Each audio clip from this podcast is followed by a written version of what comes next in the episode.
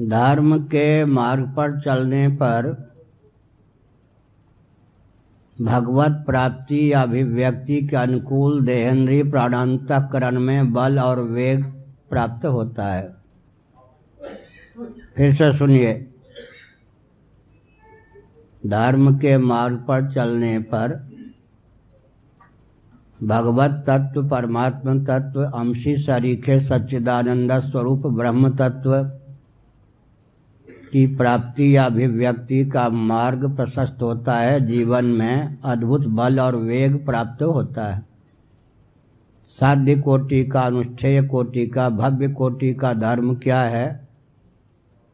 मैं केवल चार बिंदुओं पर संक्षिप्त प्रकाश डालता हूँ। सावधान महाभारत के अनुसार। यज्ञेन, दानेन, तपसा, नाशकेन, ब्राह्मणा विविधसंति, गीता का अठारहवें अध्याय का वचन में बाद में कहूँगा।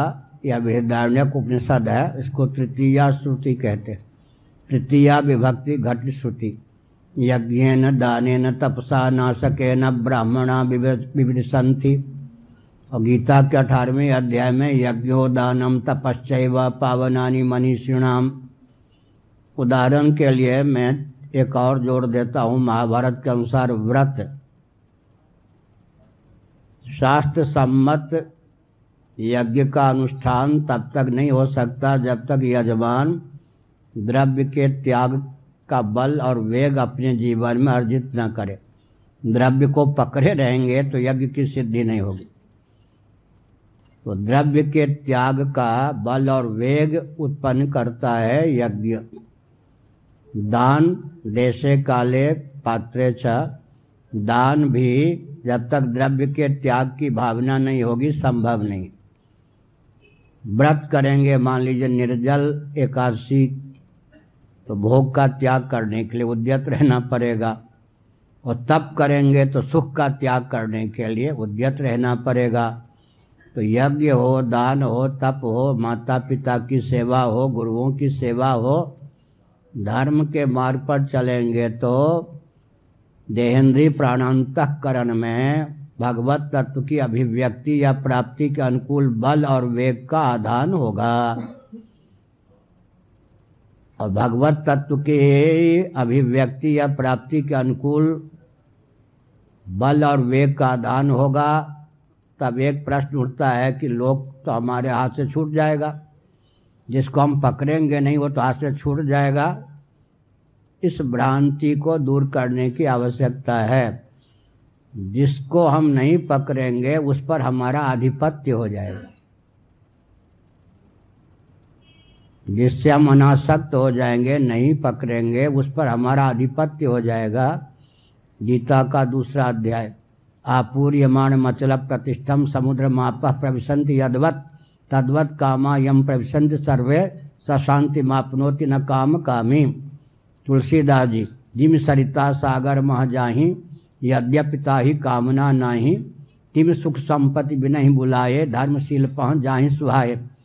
बहुत अच्छा छांदोग श्रुति के भाष्य में शंकराचार्य महाभाग ने भाव लिखा, व्यक्त किया, प्राय लोग समझते हैं त्यागी जो हैं, वो भोग से वंचित हो गए। आज देवराज इंद्र के पद पर कौन प्रतिष्ठित हैं? इंद्र के पद से, नीचे के पद से जो विरक्त थे। आज ब्रह्मा जी के पद पर कौन प्रतिष्ठित हैं? देवराज इंद्र का पद भी जिनको आकृष्ट नहीं कर सकता था। ये जो समझते हैं ना, त्यागी जो हैं, घाटे में है, नहीं, त्यागी। हृदय से जिसका त्याग कर दिया, उस पर हमारा आधिपत्य हो जाता है। इस दृष्टि से हमने संकेत किया कि धर्म के मार्ग पर चलने पर क्या होता है, जैसा कि आपने कहा। और ये जो भौतिकवादी हैं, मैं चार ही, चार वाक्य का इन्होंने प्रश्न किया था। हाँ सुन लीजिए। ये भौतिकवादी तो सबसे गए गुजरे होते हैं। मैं विशेष बात कह रहा हूँ, सावधान। भौतिकवादियों के यहाँ सबसे बड़ी कमी क्या है? भौतिकवादी घाटे में रहते हैं। ध्यान देकर देवेंद्र जी सुनिए। भौतिकवादी जो होते हैं, वो भेद का सदुपयोग नहीं कर सकते। वो निर्भेद परमात्मा तक पहुँच नहीं सकते। पहला शाप भौतिकवादियों के ये प्राप्त। पूरे विश्व को छान के मैं बोल रहा हूँ, शास्त्रों के आधार पर, महाभारत के आधार पर मैं बोल रहा हूँ, भौतिकवादियों में वो क्षमता नहीं होती, प्रकृति प्रदत्त जितने भेद हैं, उनका सदुपयोग कर सके। भेद का सदुपयोग नहीं कर सकते क्योंकि भेद किंकर बन जाते। पहला श्राप भौतिकवादियों को यह है कि भौतिकवादी व्यवस्था करेंगे तो दुर्बल होगी व्यवस्था। पद्म पुराण का एक वचन है एका क्रिया द्वर्थ करी प्रसिद्धा। सनातन धर्म की विशेषता है, एक ही क्रिया से भोग और मोक्ष दोनों की सिद्धि का मार्ग प्रशस्त होता है। लौकिक उत्कर्ष भी, पारलौकिक उत्कर्ष भी और परमात्मा की प्राप्ति का मार्ग भी प्रशस्त। बहुत अच्छा उदाहरण दिया गया पद्म पुराण में। एक ब्राह्मण देवता अपने आम की वाटिका में, आम के उद्यान में देवता पितर के निमित्त तर्पण कर रहे थे। आजकल की भाषा में एक नास्तिक, श्रोमणी, कम्युनिस्ट खड़ा खड़ा देख रहा था, ये क्या कर रहा है? उसके द्वारा प्रदत्त भावना, विधि, द्रव्य के प्रभाव से देवता पितर तृप्त हो रहे हैं, वो तो नहीं समझ पा रहा था। लेकिन आम के वृक्ष सिंच रहे हैं, वो तो देख रहा था। अगर हमारी संस्कृति के अनुसार शासन तंत्र हो, जीवन यापन हो तो नास्तिक शिरोमणि भी उस पर आसक्त हुए बिना आस्थान्वित हुए बिना नहीं रह सकता। तो हमने क्या संकेत किया? भौतिकवादियों को पहला शाप प्राप्त है तुम भेद का सदुपयोग नहीं कर सकते। दूसरा,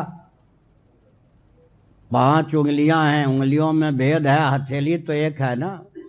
पाँचों उंगलियों को साधने वाली हथेली एक है। भेद के मूल में भेद नहीं होता, क्रियाशील के मूल में क्रियाशील नहीं होती, भेद के मूल में कोई अभेद होता है। तो अभिन्न अभेद भेद का सदुपयोग नहीं कर सकते और निर्भेद परमात्मा तक मन को पहुँचा नहीं सकते। इसलिए जितने भौतिकवादी हैं, उनका जीवन व्यर्थ। और भी शाप प्राप्त है भौतिकवादियों को। जीवन भर चीटी के समान रेंगते रहो, जब हृदय पर हाथ रखोगे, चिल्ला पड़ोगे, हाय, जो करना था, कर न सका। भौतिक विधा से कर्तव्य का कभी अंत नहीं होता। चीटी के समान बटोरते रहो, सिकंदर के समान कब्रिस्तान खुदवा खुदवा कर हीरे जवाहरात इकट्ठा करते रहो। आधुनिक कई मुख्यमंत्रियों के समान, अमुक अमुक के समान पूरे प्रांत को खोखला बना दो या पूरे देश को खोखला बना दो। जब हृदय पर हाथ रखोगे, चीख पड़ोगे हाय जो पाना था पा न सका। विश्व में जितने विद्यालय हैं, सबके डिग्री, डिप्लोमा एक जीवन में प्राप्त कर लो। जब हृदय पर हाथ रखोगे, चिल्ला पड़ोगे हाय, जो जानना था जान न सका। प्रवृत्ति को निवृत्ति का रूप नहीं दे सकते भौतिकवादी। जिस गति के गर्भ से गति निकलती जाए, उस गति की दुर्गति मानी जाती है। गति की सार्थकता गंतव्य तक, गंता को पहुँचाने में है। इतने पोल पट्टी भौतिकवादियों के जीवन में है। इसलिए भोग भोग भोग, गर्त गर्त गर्त, नरक नरक नरक बृहदारण्य उपनिषद में स्पष्ट लिखा है। भौतिकवाद का पर्यवसान, स्थावर योनि है, मरने के बाद तरुलता, गुल्म इत्यादि भौतिकवादी असुर हो जाते हैं। भगवान शंकराचार्य महाभाग ने भाष्यों में एक बहुत अनुपम तथ्य लिखा शास्त्र सम्मत भेद को अपनाए बिना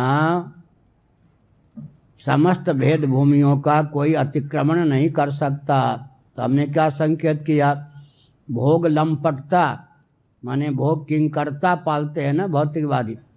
लेकिन मनुज ने क्या लिखा?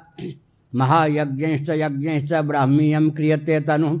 यज्ञों के द्वारा, महायज्ञों के द्वारा, अंगन्यास के द्वारा, करन्यास के द्वारा, भूशुद्धि के द्वारा भूत शुद्धि के द्वारा, भगवान नामामृत सेवन के द्वारा देहेंद्रीय प्राणांतकरण में वह क्षमता उदित होती है, जिससे व्यक्ति समस्त अनात्म भूमियों से उपरत होकर भगवत तत्व तक पहुँचने में, अर्थात अपने जीवन को सार्थक करने में समर्थ होता है।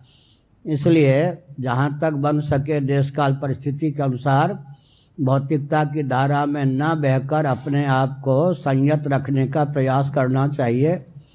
और प्रयास ये करना चाहिए कि हमारे सनातन शास्त्रों के अनुसार हमको शासन तन सुलभ हो, कोई उपहार में देगा नहीं। तदर्थ कटिबद्धता अपेक्षित और कोई प्रश्न?